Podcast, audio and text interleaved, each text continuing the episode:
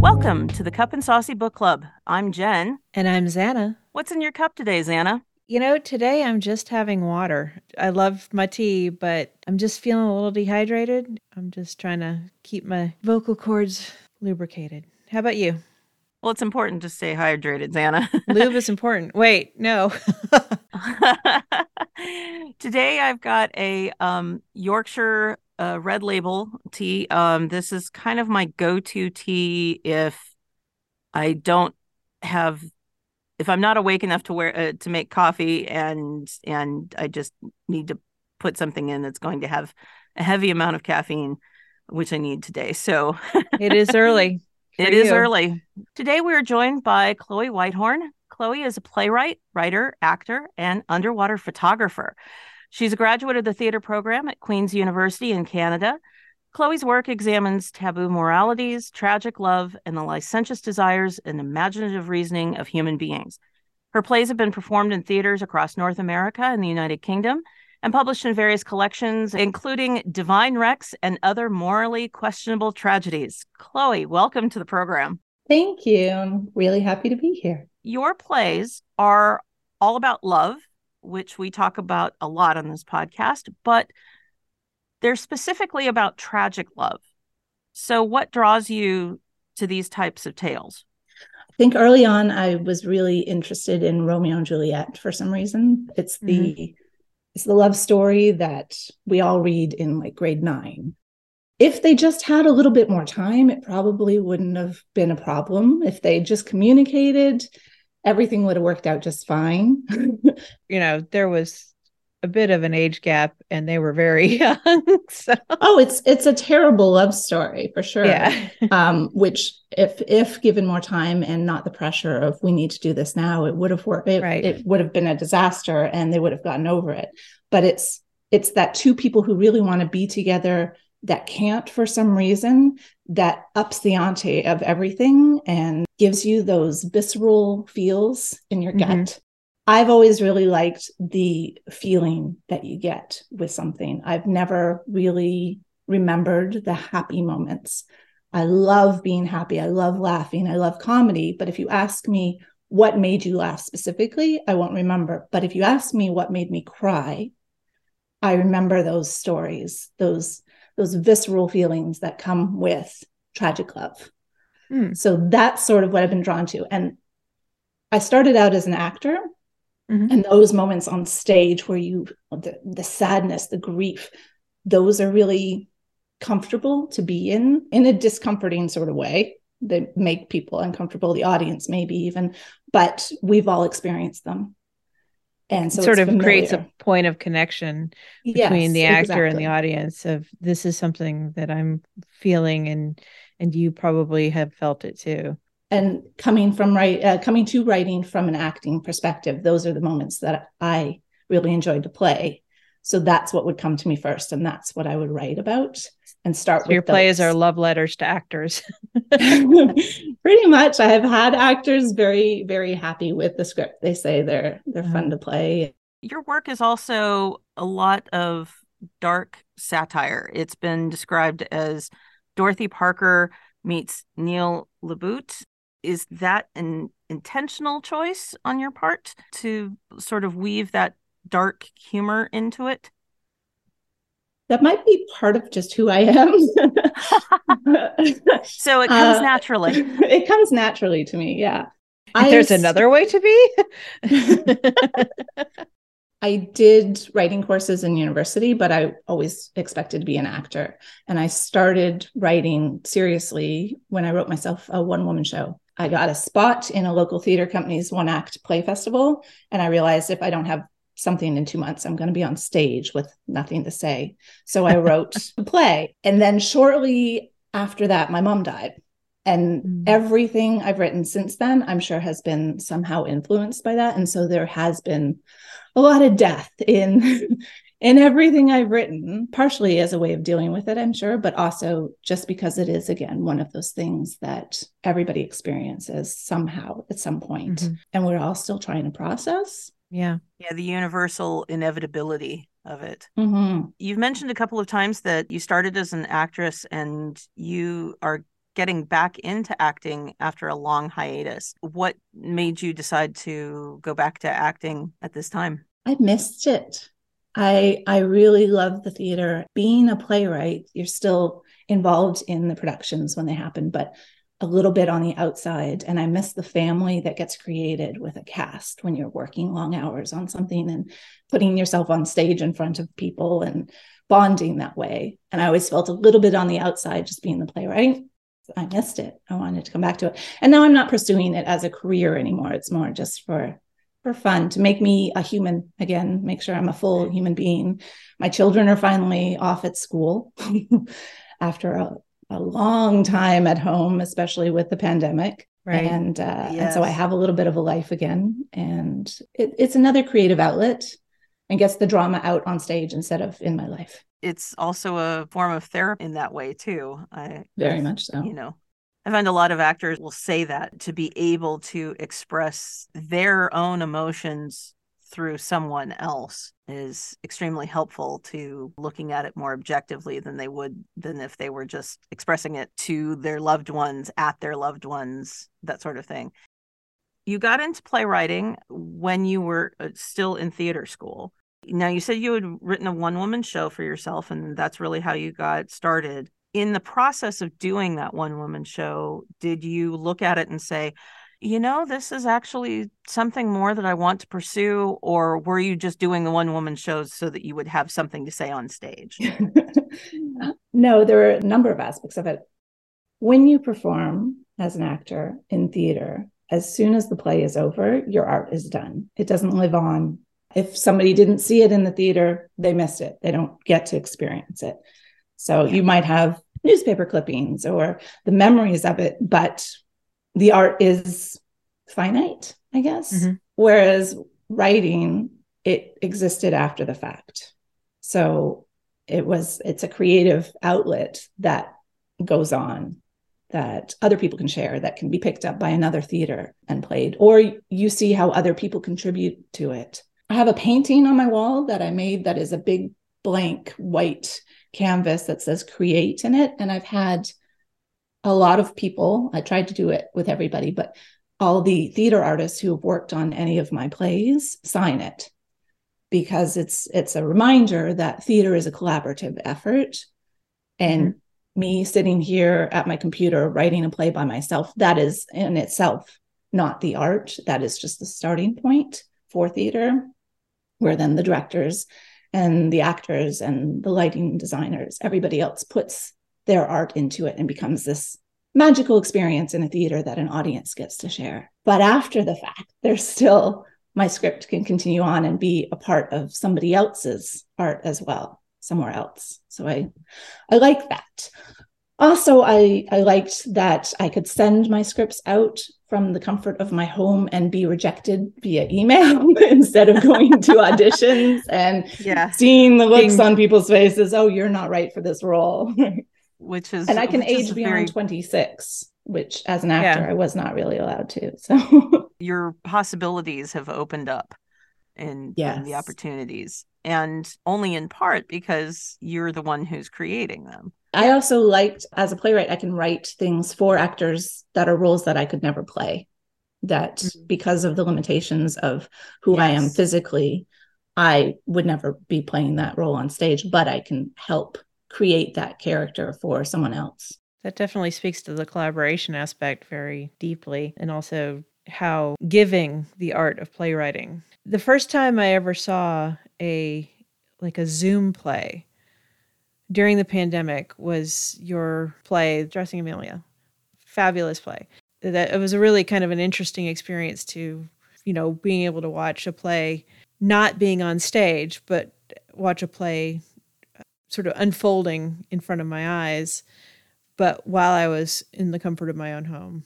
And in your pajamas, probably. In my pajamas, yeah. It was different. It was nice to be able to continue to create theater. And I sort of put that word in quotations um, mm-hmm. during the pandemic but a big part of theater is is the audience is the live aspect of it right. and uh, the feedback that the audience gives the performers on stage feeds into the the whole show Yeah, and that yeah. that is lacking obviously in a mm-hmm. in a mm-hmm. Zoom thing. I've seen Zoom plays done really well where they were intended for the computer screen, basically, with characters on computers. So mm-hmm. that it was uh, it was like a Zoom call. There was there was one in Scotland that Jack Lowden, fabulous actor.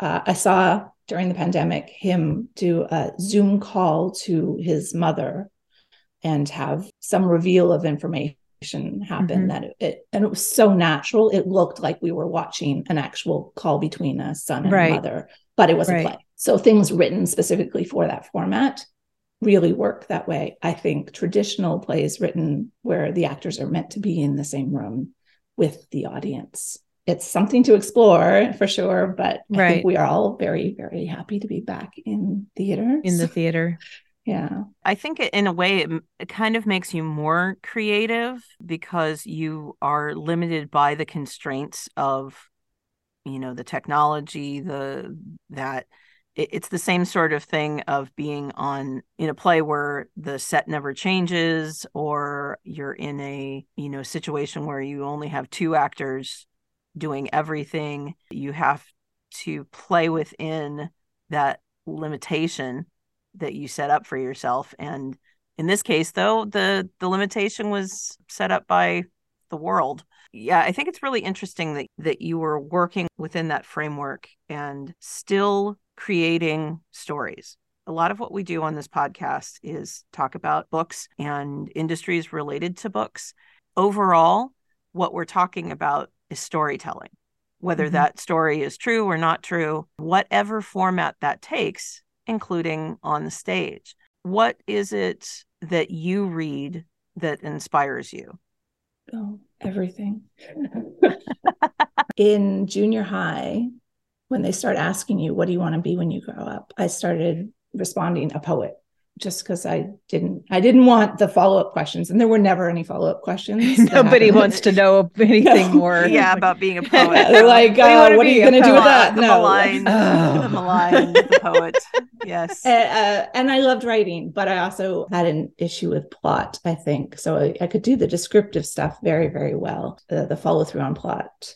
Hopefully I've figured that out by now but uh, then I, I couldn't. So I read I read a lot of poetry. Now I read I read a lot of YA. There's it's it's that magical coming of age, discovering who you are part. It's like new love does give you all the tingles. It's the the happily ever after of uh, romance novels that we stop when they finally get together because then you know you just take them a little bit farther when you do a play right um, I think happily love... ever after and tragic romance are really two two stopping points in the same story. oh yeah, if you just continue, they it, can be. Right? Yeah, yeah. yeah. um, and I love mysteries. Yeah, I like figuring things out, trying to solve something. I I do not enjoy things that uh, underestimate their audiences. If something is spoon fed to me, I will most likely stop reading it or watching it. I like to be able to just figure it out just before it's revealed, but not figure it out at the beginning. I've I've sat through movies or plays even where in the first 5 minutes I'm like, "Oh, this is this is what's going to happen." And then you have to wait for it. And there's some joy in seeing how it unfolds and watching the process of how it unfolds. But if the rest of the audience, when the big reveal happens, goes, oh, I have this like really, really, we didn't all know that did already. You, did you not see that coming? Right? How did you not did, see that? They coming? showed you the gun. You know? yeah, yeah. But it sounds uh, like me. You are a fan of the twist. So I love if you think twist. you if you think oh, you have man. it figured out, and then suddenly, oh, oh, that's I did not expect that, and yeah, some of the twists in your plays really have just sucker punched me I'm thinking about. I think it was the first one, maybe in Divine Rex. The, the uh, high school, the teacher and the student. Yes, yes, that sucker so, punched me. that is what I like because I really enjoy the twist yeah. and the reveal, uh, which makes it hard for me to talk about my work because mm-hmm. I, I, don't want to tell you what. Right, you don't want to. It's like it's like every conversation about your work is spoiler alert. Yeah, yeah, yeah. spoiler alert. Which is so, uh, which is i'm sure everybody will have noticed by now that we're not actually uh, you know we're not actually talking about them because of that that element i was just thinking if we were going to spoil something what is your favorite twist that you have written oh we can do two we can talk about divine rex if you want yeah which um because it's an adaptation of a classic uh, uh-huh. i took oedipus the king yep and turned it into a modern day play where yep. it's a high school student and their teacher that have a relationship, but it is actually this the, yeah the, the story where yeah, she ends the twist the twist mother. is is that he was adopted and this woman who's his teacher is actually his mother yeah so there's the gets double... into the very taboo doubly uh, taboo heavily taboo. taboo. But yeah, I, I, think that I have noticed with your work, you do harken back to a lot of Greek tragedies and, and Greek mythology stories. And we've talked about this before, but what is the impetus for going Greek, I guess? the basis of most stories come from the same place. Mm-hmm. And they were written a long, long time ago, and the same things interest us. The issues might have changed, but the same base feelings and not base necessarily humanity. situation. Yes, the way human beings operate and think and love that mm-hmm. hasn't changed. I don't think. If you can pull something from the past and make it more relevant for today's audiences, then and it can still be shocking, and it can, and still, it can still be, be shocking. Yeah yeah yeah so yeah, that, that is that, that is one of my the my favorites thing I, is something that really like i said sucker punched me because i wasn't expecting an oedipus story yeah i even tried to use a, a, greek chorus in that one where i have the high school uh-huh. students and their little cliques yes um, gossiping yes. the way Greek choruses from ancient theater used to right. reveal yeah. parts of the plot. So yeah, that I, was that, that was a little more straightforward. yes, but because it needed a little on the nose, the but still great. Yeah. yeah. it really is about the twists and the reveals for me, and and yeah. when that happens, I do like to be able to give you everything as an audience up front so that it's there but it's not where your mind goes. You don't automatically right. go, oh, well, she said she had a child when she was in high school, and this guy's in high school, and hmm, yep. maybe you know, you don't you don't follow through with that because that's not where we want things. Because to- it's so taboo, it doesn't really register as as, right. as and the right not, answer. And it's not and deliberate misdirection. It's more of a here's here are all the things to focus on, but you know, we're going to look at this yeah. Uh, and, and, then you and this is another, together. Yeah. This is another thing that we've talked about before is sort of this you're you're you're holding on to your assumptions like a blanket. It's so uncomfortable to think about, you know, the alternative that you don't go there. And so it makes the twist that much deeper, I guess. Mm-hmm. For for me, that was the case. It's like I'm making the assumption that this that we're not going there. And then suddenly we're going there and it makes it a little bit of a of a shock to the system. Right. Beautifully done. So thank you. My more recent play that that happened just before the pandemic is morning after the night before. It's morning m-o-u-r-n-i-n-g mm-hmm. and uh, i have the first scene a character is drowning and they say i'm i'm drowning and not metaphorically mm-hmm. like actually but then the play continues with this character on stage. Right. So your inclination as an audience member is to go, oh, well, that must be in the future. That's a metaphorical drowning. In, exactly. Hey, but she told you I'm there, right at the beginning. I'm there too. I'm also drowning. Yeah. We're drowning yeah. in life. We're drowning in our responsibilities. We're drowning in that guilt, is... drowning in all these sorts of things. Oh, you were actually drowning. I'm yeah, sorry. Yeah. I was here philosophizing while you were calling out for help. it is it is a play where everybody is drowning in some metaphorical way, except for that character who did in fact drown Literally at the beginning. Drown. Literally um, drown at the and beginning. we I've given you that information, but right. that's not what we're expecting. So mm-hmm. when it is revealed again later, there's this, oh, I like the twists and reveals. I'm sensing a theme uh, with with your works that it is not just looking at tragic love or doing it in a satirical way, but that you are forcing people to face their assumptions or reassess their assumptions or reevaluate what they think of. Yeah, why even just why is this not okay for these two people to be together? Why do we assume that? And if you take that further, why do we assume that about other relationships that mm-hmm. people and, have prejudices against? And why did we assume that the drowning of that character was metaphor? Why did we assume that the teacher and student were not related? Why did why did we make these assumptions and what does that say about us internally that we either go to that place or we don't. Mm-hmm. It's a little bit of the the Mandela effect, where you what you think you are seeing is not actually what you're seeing, but your brain sort of fills in. So I always enjoy the stories that that make me think, and so thank you for being one of those. I think that was I think that was what I was working up uh, to say, but thank you for being one of those. Have you already done your dream project. Or if you have a dream project in mind, what does that look like? You know, what would you like that to to be even if that's not what comes true in reality? I feel like every project when you're working on it is the dream project to mm. even just have it realized and bring everything that you've experienced up until that point into it. I know I can see the progression of my life experience in my plays. I don't think my work is mainstream. So to say, oh, my dream is to be like have a play on Broadway or something, I don't know. That's that not that, your work.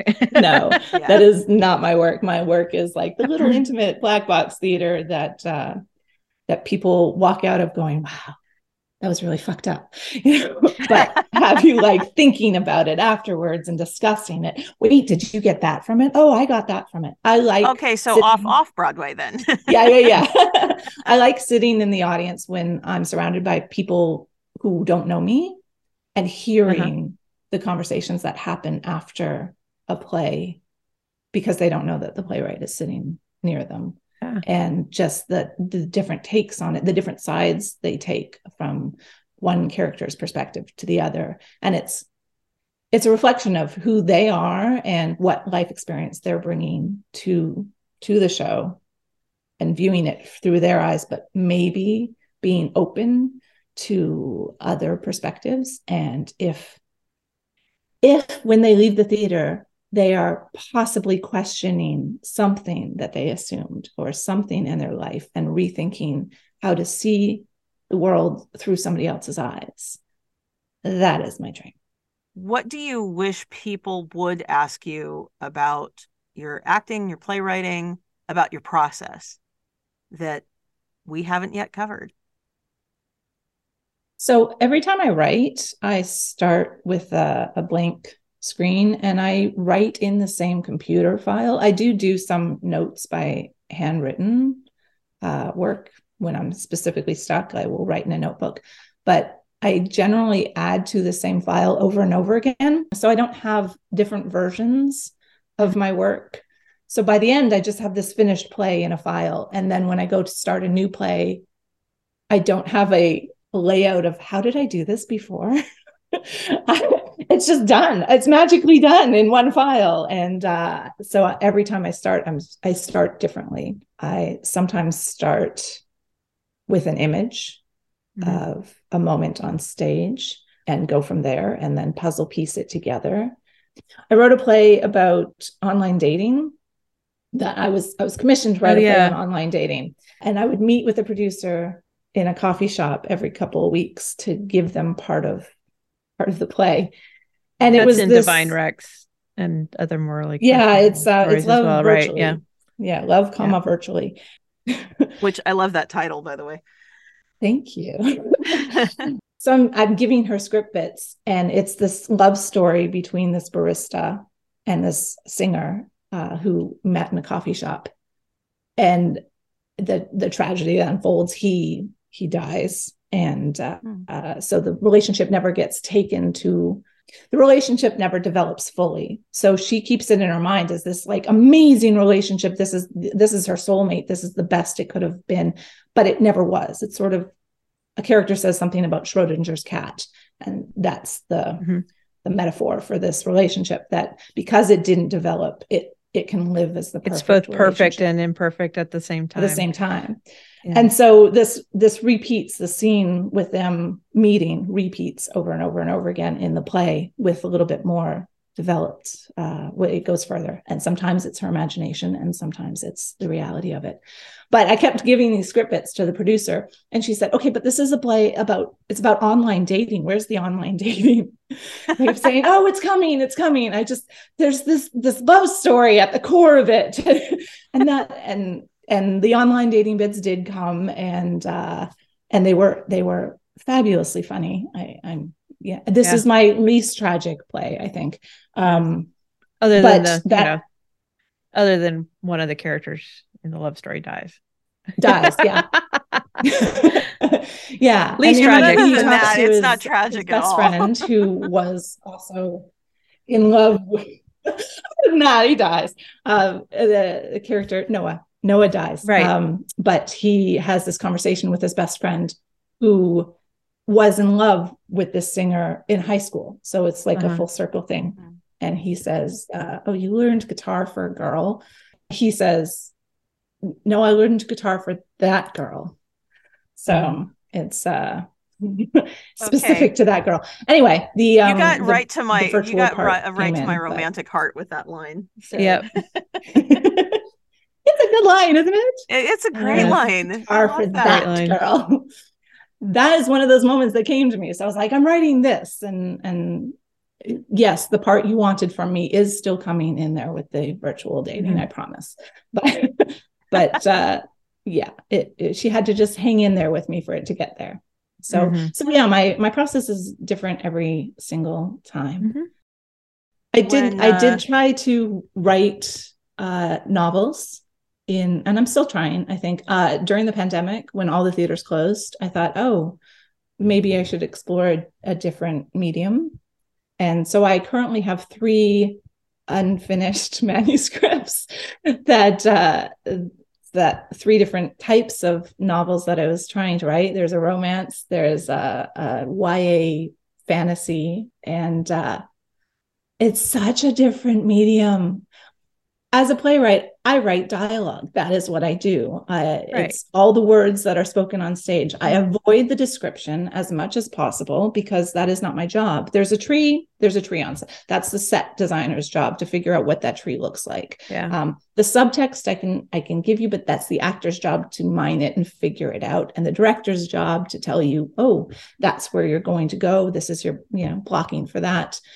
Um, whereas writing a novel all the stuff that you're not supposed to put in a play is the stuff that you oh there's a tree. What does the tree look like? What does the light filtering through the tree look like? What is the character sitting on the bench under the tree thinking about? What how do they move their hands? And all this gets described and please don't have how many limbs do they have?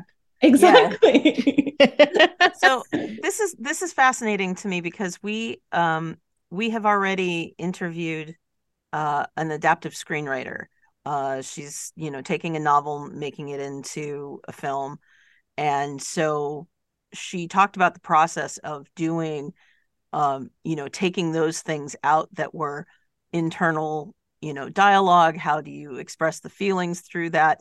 And so you're doing the process in reverse which yeah. uh which i think is the more challenging of the two if if I had to say, it's say. Very because, slow. it's yeah, very, very because slow. because you're having to, you know, with adapting a screenplay, you are um you are cutting away at existing at stuff that already exists. Whereas you're you know so it's like cutting into marble well it's but, not just cutting away it's it's reimagining what's already yeah. there as a visual instead of as a um yeah whereas yeah. whereas for a playwright to write a novel now you have to flesh out things that you you know that the an audience seeing it would just assume you know they would see yeah. the tree there and they would and you know the the actor would they would see the expression on the actor's face and you know all of that so I, I find that i find that fascinating i hadn't really thought of it before about how that would work in reverse for someone. So. figuring out how to describe the expression on someone's face is so challenging. I am i am in awe of my my favorite writers who who do it every day. I don't well, know how. did, as you said you did start out in poetry because you wanted to be descriptive. So uh, that's the descriptive so, part coming back yeah, yeah and and yeah. and so maybe that's going back to your roots a little bit I think so. Yeah. Yeah. Yeah. I just so, like the way words work together and how putting different words together makes makes you see it completely differently or feel mm-hmm. it completely differently. Um, and that was the poetry part that I got into. But yes, let me now describe the light filtering through this tree. well, let me channel James Lipton and inside the actor studio a little bit. But what is your favorite word? I can't say fuck, right? That's not okay. Oh no, we're explicit. say fuck. We're we're explicit. It's so rated, good. Yeah. It's it's so usable in so many situations. It can be a noun, a verb, a you know, adjective, an adverb. Yeah, it's a great word. It is a fabulous word. It's very useful. It is an adult word, as I tell my children, not a bad word. It's an adult word. You just can't Thank use you. it until you're an adult. I did this. I did this too with my son. I said that there were adult words and that there were kid words. Of course, now he's 15 and he's close enough to an adult, so he says them all the time. Says them all. But, but yeah, there there are very few words that I think we would deem as bad in your regular vocabulary. Not what word know, do you hate? Bland. Bland. Yeah. Okay. I often describe things as beige if they're just across the board. It's not just monochromatic, but it's it's monotonous. Uh-huh. I don't like monotony. I think I, I love drama. So I will take the really? very, very low lows if I can get the very, very high highs. Right. Right. But the monotony of life, that's that just doesn't do it for me. And I think that's what we love about reading books or seeing theater is the moments we're reading about or seeing those are never the monotony of life there's always something this is the the moment of something huge in these characters lives right yeah. the monotony that. of the monotony of life does not move a story forward at all right. in fact it will kill it that said waiting for godot very popular still yeah and always surprises me. I, I have seen it. I have seen it performed. I performed scenes from it myself in in high school. It it always surprises me that that that that still works and that it's been adapted successfully. You know, if you've ever seen the film Waiting for Guffman, that is Waiting for Godot in community theater in set mm-hmm. in the mm-hmm. world of community theater and it's actually one of my favorite films and the play kind of bores the life out of me well see now that's somebody taking a play that maybe doesn't suit modern audiences and adapting it to be more mm-hmm. relevant for us right yeah yeah yeah oh, but same story right yeah what are you currently working on to surprise us next i am writing a play for a local theater company about the women's health crisis in the southern states. Having lived in South Carolina over the last six years and now moved back to Canada, uh, I moved right uh, right after the Roe v. Wade got overturned by the Supreme Court, because living in the South was it was it was a very different experience from living up in Canada at the time. So all the things that were happening then in the South with uh, the trigger laws that were happening and um, and people being able to report on their neighbors or friends having done something that might go against the morality code of one political party and being paid off to do that it all struck me as it's crazy. It's it's yes. it's a huge thing for women. So I'm writing about the healthcare crisis because everything that they're that is changing is changing everything for women, not just women who uh, need abortions or um, or women who don't have means, um, but just the fact of men controlling what we can and cannot do with our bodies. Yes. And the ripples, uh, the ripple effects. Of- the ripple effect. So I'm writing about that, and I have uh, a character helping women cross to a different state um, if they need healthcare that is not provided where they live on a boat. And the subtext of it all is about uh, Charon the ferryman, who, when you cross the wow. river Styx into Hades, how this is, it's all the life and death and see again death. But how close they are how they overlap how the the lines between them are murky and how one thing can lead to the other very easily. It's, i'm excited for it. Yeah i i am too. It's funny going back to the adaptation thing i think that's because all the mediums are so different uh, thinking about film and theater and books that when we adapt something to one of the other mediums if you've if you've read the book you feel like things missing because things are missing they had to take out the inner monologs mm-hmm. and the um and the descriptions and it's all then the creative artists that have put together that film that you are getting their vision of it instead of what was in your head mm-hmm. but i can also tell when a play has been adapted into a film uh, there's usually a lot more talking a lot less action. it's a yes. talky talky. uh, you can see it. So to adapt something, you have to do it, do something different with it, I think. And the examples you were talking about, that when they've changed something in a huge way, that's when it works because it mm-hmm. opens up a, a different avenue for people to see it. It's like looking um, at it through a different window. Yeah. Yeah. Yeah. It's like a La Boheme to rent. Mm, yes. Right? Yeah. It Actually, just, that, that was the relevant. one that was the one that jumped to my mind. Uh, yeah. Interestingly enough. Yeah, it, um, uh, it makes it more relevant, but also you've got to. It's not just oh, I'm going to take the same thing and put it in this different medium. It's it's altered to fit that medium more. Mm-hmm. Yeah, because the characters are the characters for that particular example are developed so differently you know that um, you can see the elements of the original of the original media. You know you can see the the elements of of the opera and you know who who mimi is who rodolfo is you know all of that.